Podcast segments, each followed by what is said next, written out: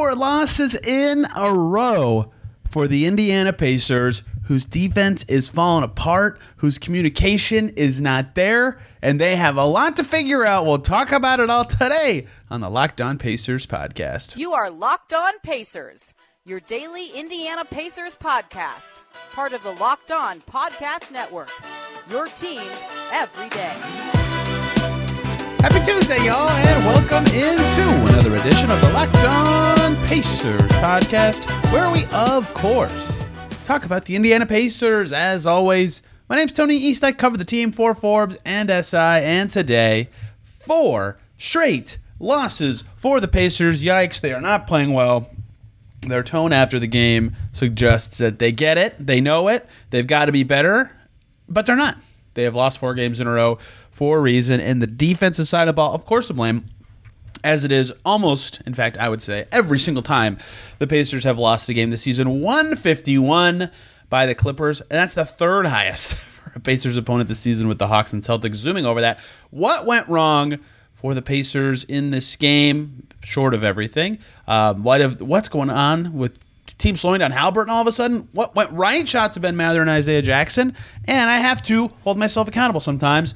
I got some rotation predictions wrong before the season, and I want to talk about it and why I did not correctly predict who would be playing and how much, because I think it'll be an interesting exercise in what the Pacers are doing and why they're making the choices they are making. We start, of course, with Pacers Clippers, where the Clippers destroyed the Pacers 151 127, the final score. The Pacers were ahead after the first quarter. They were ahead for most of the second quarter. And then the Clippers were so much better than them for the final 30 minutes of this game. It wasn't even close.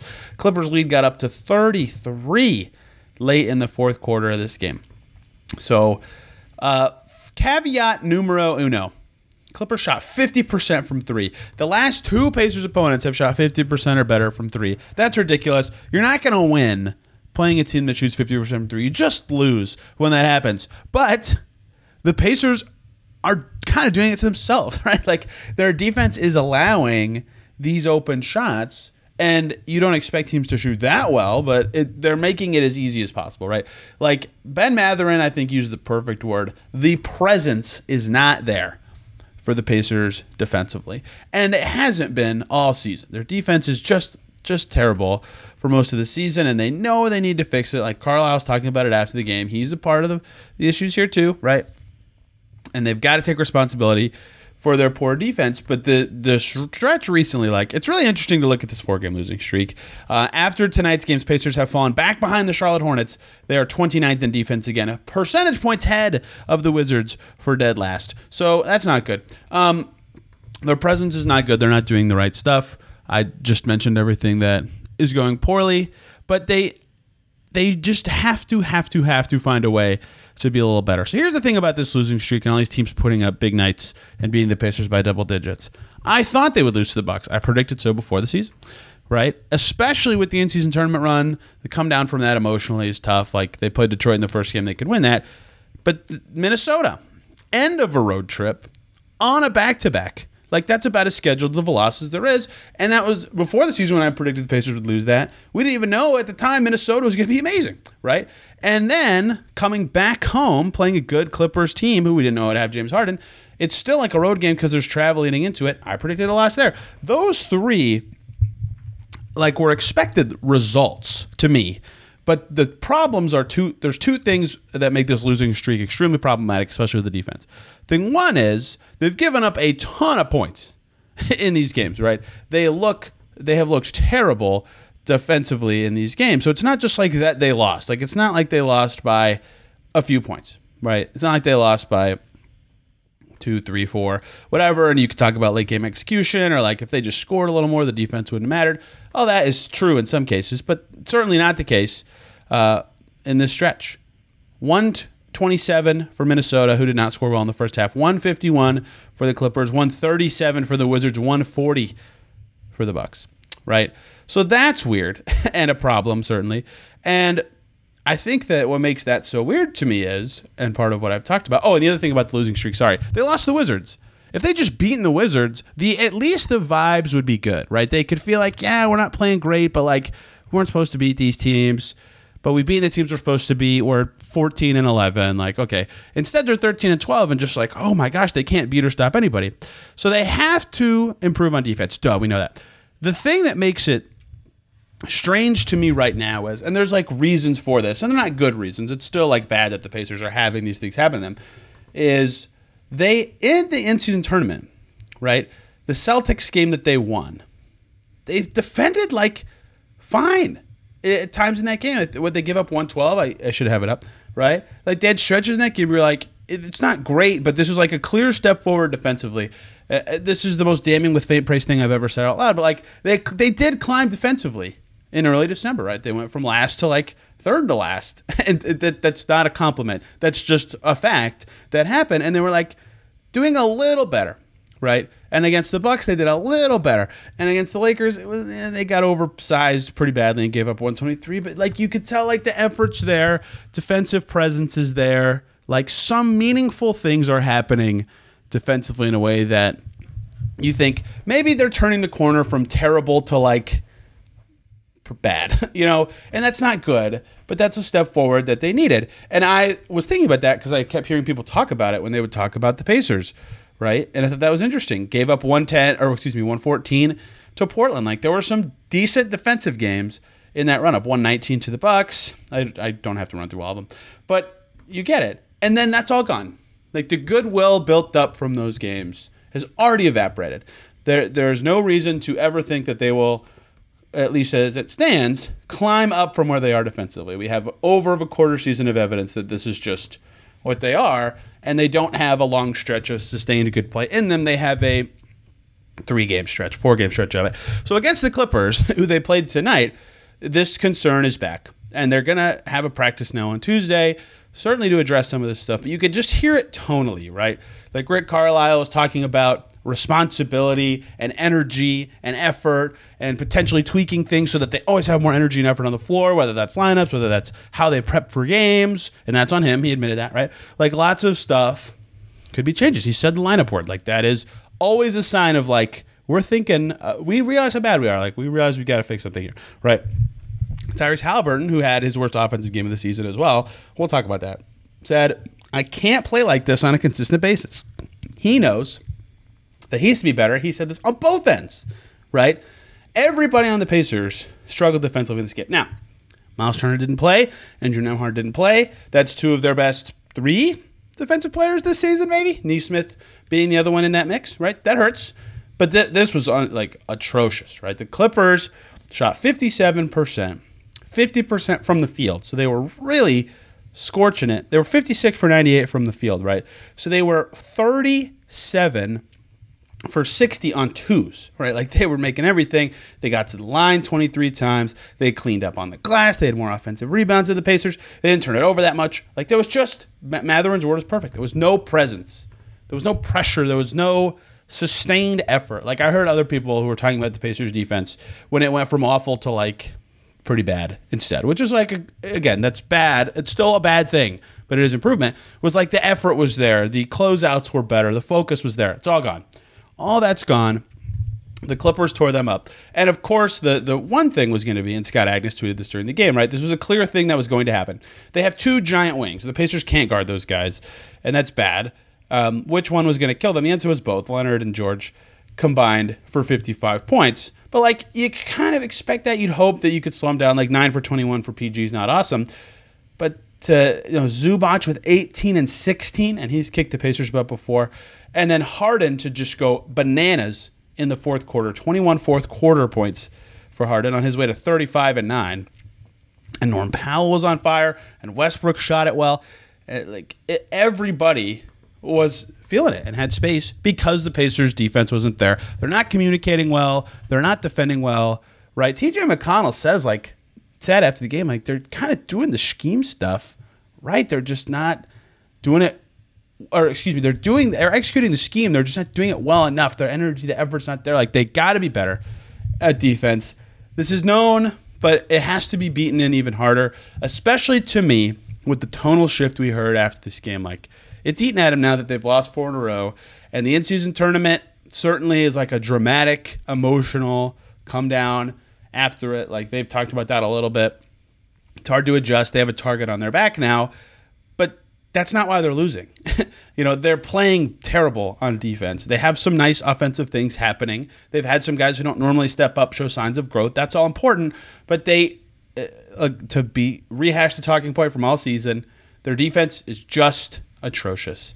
They are not defending well. No one is like out, short of Nesmith McConnell, Nobody defended well in this game. Nobody had presence. Nobody was giving the effort that was needed, and there were just a lot of open shots for the Clippers. They have to be better on the end of the floor. We'll see what kind of tweaks they make, if any, to be better, or if it's just guys, we got to lock in. We got to get more from ourselves. We'll see what happens come Wednesday when they play the Hornets. Some other stuff went poorly for the Pacers in this game.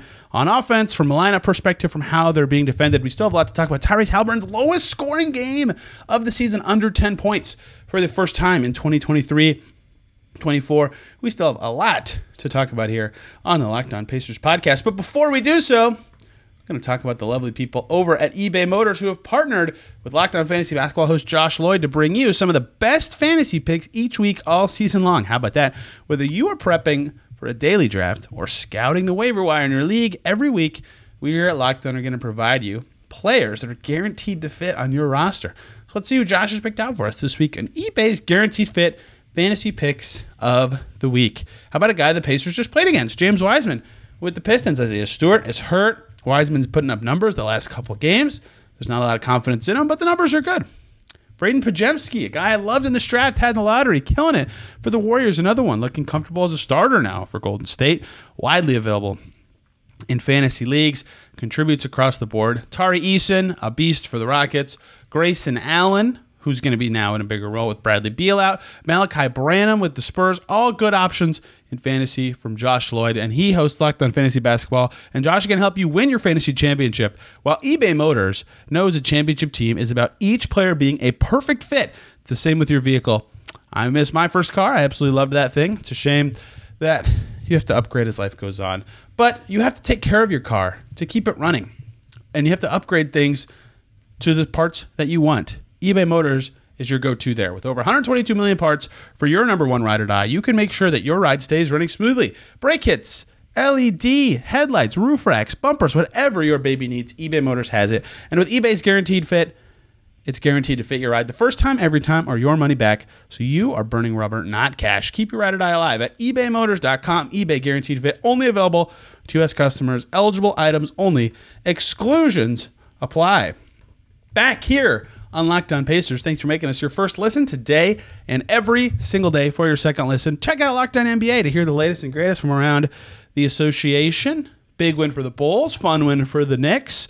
Talking Pacers and Clippers, and I hosted the show with Matt Moore today. So if you want to hear me talk more about the rest of the games in the league, that is the place to do it. We continue here talking Pacers Clippers, fourth loss in a row for the Pacers. Over six minutes of garbage time. James Johnson the human white flag. Six and a half minutes played in this game. And it's not fair to call him that today, actually. The Pacers were extremely limited in the creativity they could have. This is not why they lost. This is just a reality of the game.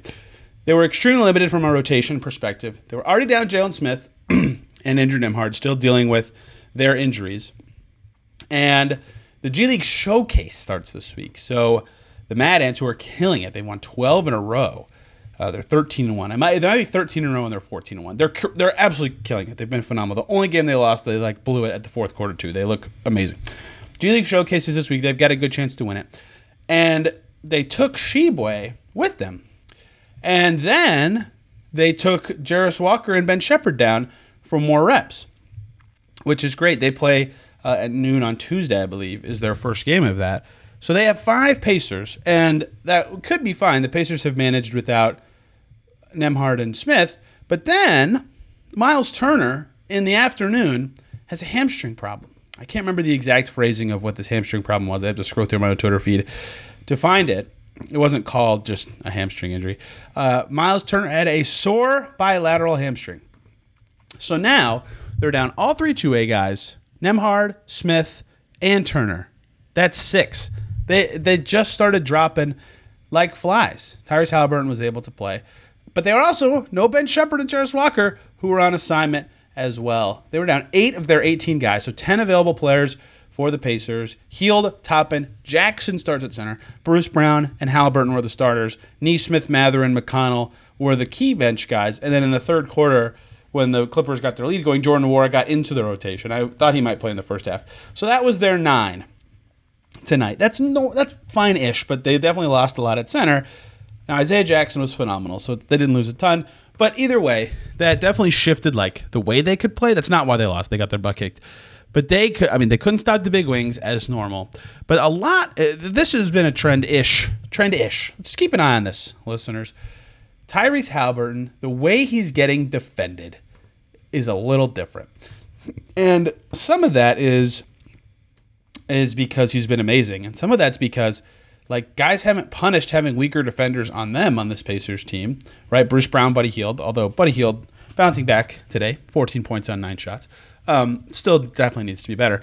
Like they haven't quite punished those matchups in a way that you'd hope if you're the Pacers. And so like you're seeing teams right on the inbounds, they send a guy to just flash up at Haliburton, right? Get in his way. Because then he can't look up the court and like make his reads and, and rush things in a way that's productive for the Pacers. And then when he is across the half court line, he's seeing more bodies and they're not letting him do his pick and roll from as far to the side so he can get going to his right all the time and like all this little stuff that makes life harder for him and he can't have as many drives. He's not getting as much pressure on the rim. Tyrese Haliburton's last four games now played 14 points in Detroit. He had 16 assists. He was still good. 14 points in Detroit, 22 in Milwaukee, 19 in Washington, and tonight, eight, a season low eight, the first time below 10. He had that phenomenal run right before this. I'm not trying to say that Tyrese Haliburton's not playing well or isn't a good player. Like his seven games before the four I just said, he was averaging 32 and 13, right? Like Tyrese Haliburton's a ridiculous player. But the way he's being defended in that presence, combined with he was sick and had this injury, and a lot going on, like he hasn't been as effective. He'll say it, and he did not feel good about his performance after the game. He wants to be better, and he has to be better.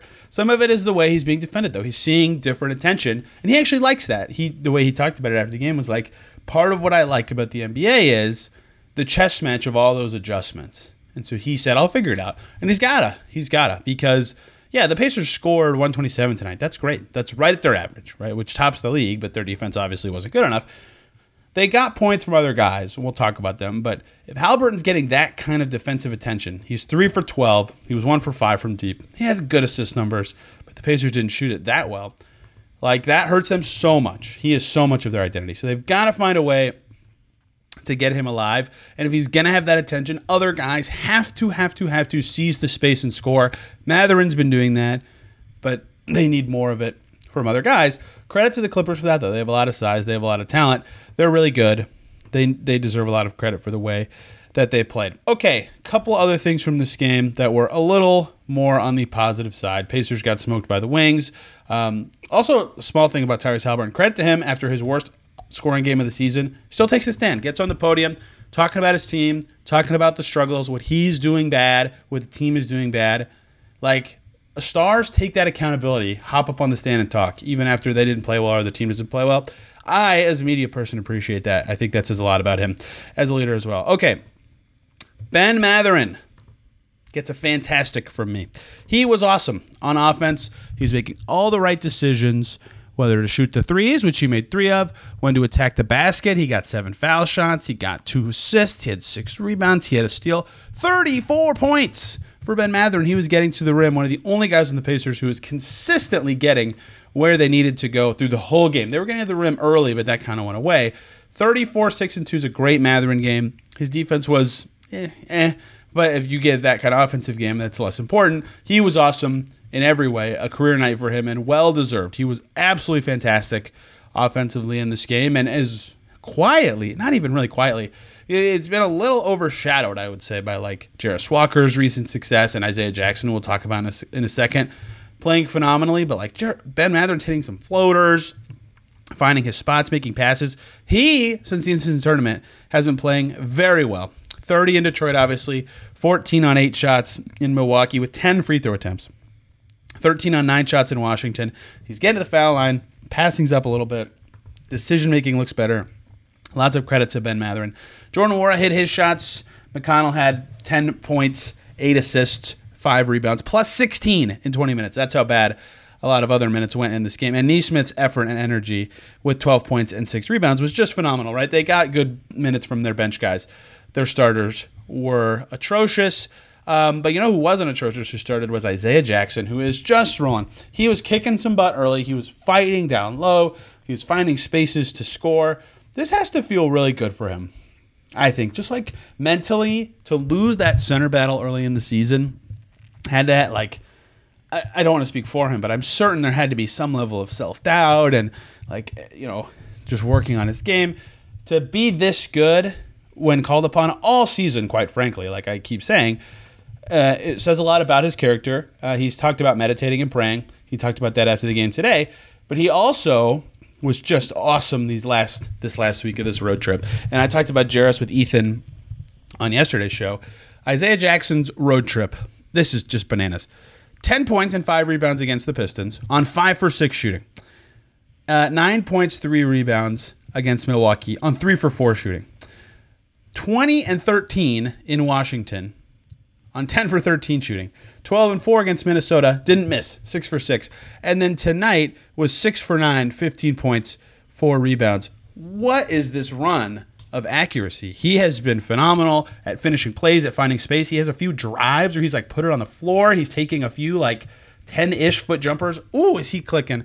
I hope that this can stick for his sake. He's worked so hard on his game all the time. And uh, when he keeps it simple and just can play like this, he just looks great. Credit to him. We'll see. I don't know if he can play when Jalen Smith comes back. We'll see how Carlisle decides to shake out that rotation. But he's been phenomenal, and he earned a lot of praise with the way he played.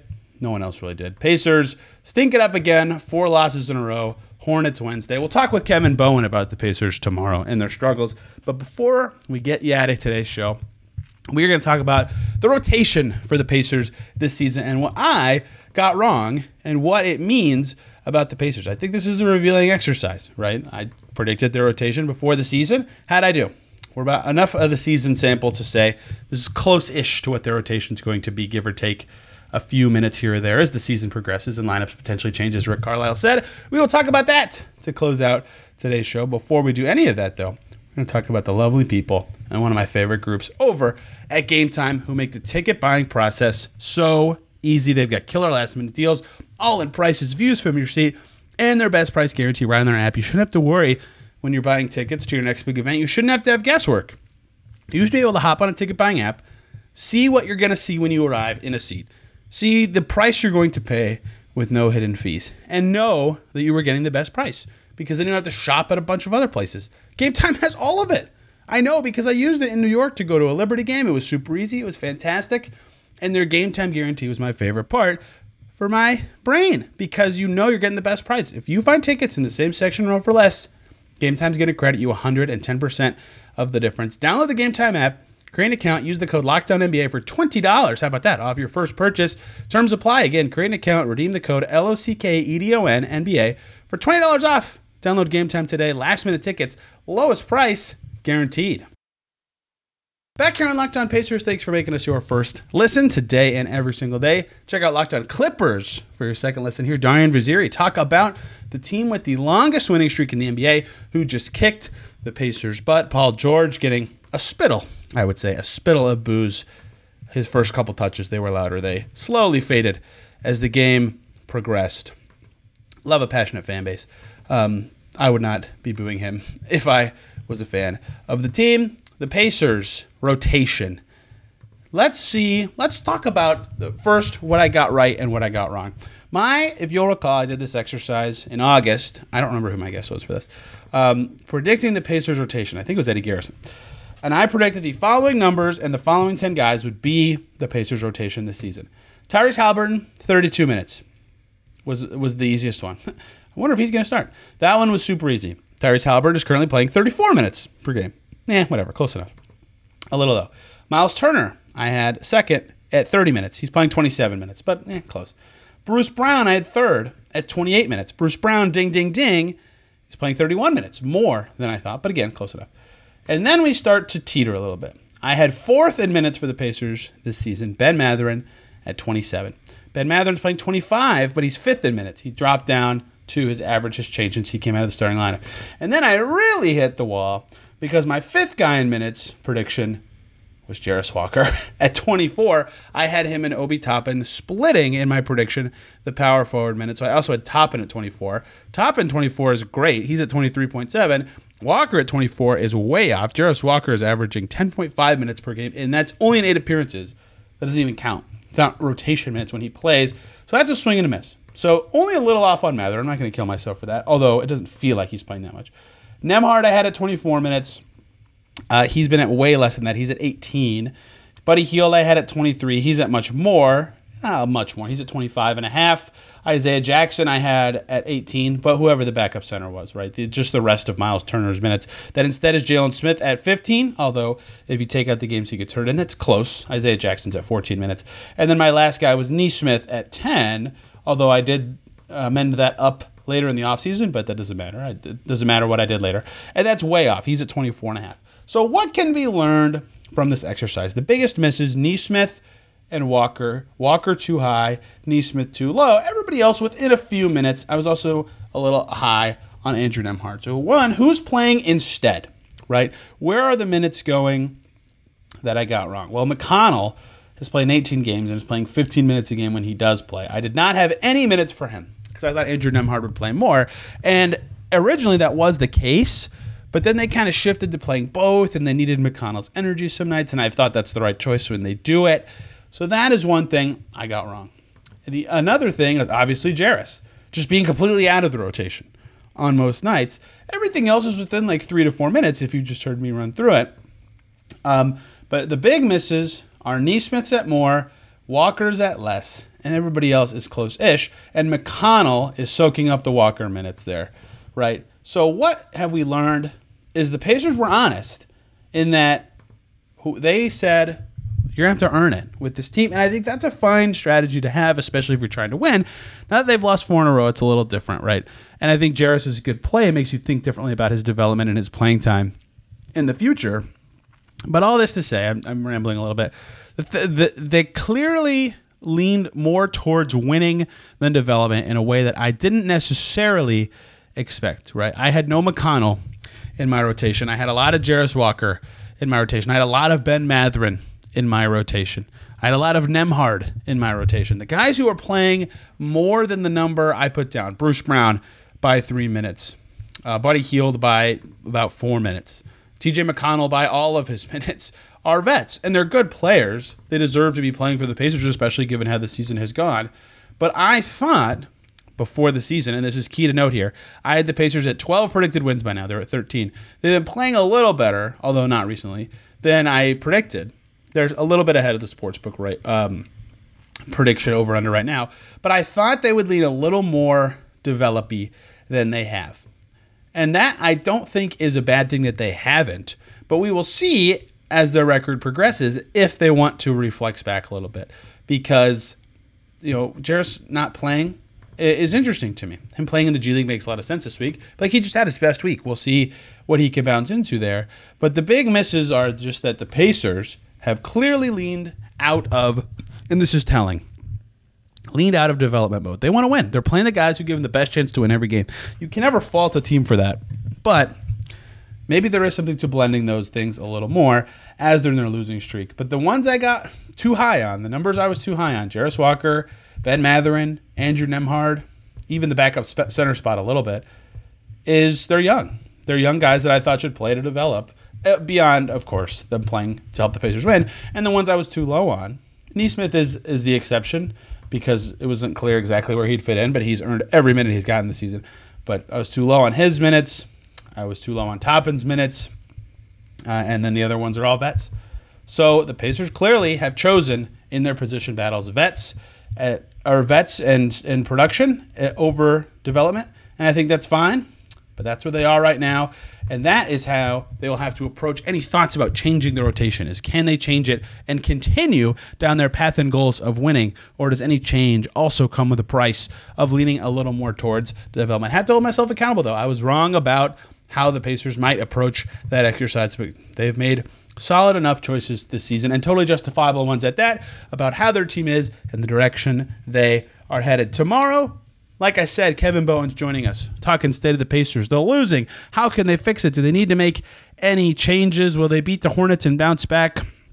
What's all going on? Kevin Bowen is always very good at covering teams, being very honest and using his voice in a productive way to talk about things that are going wrong with the Pacers. We'll talk Hornets and Grizzlies after those games happen this week. So lots of fun stuff coming here on the Locked On Pacers podcast. Thank you all so much for listening. Much appreciated, even during losing times for this Pacers team. I'm on Twitter at Tony R. East. The show is there at Locked On Pacers. Please direct any comments or concerns to those places. Thank you all for listening. Have a great day.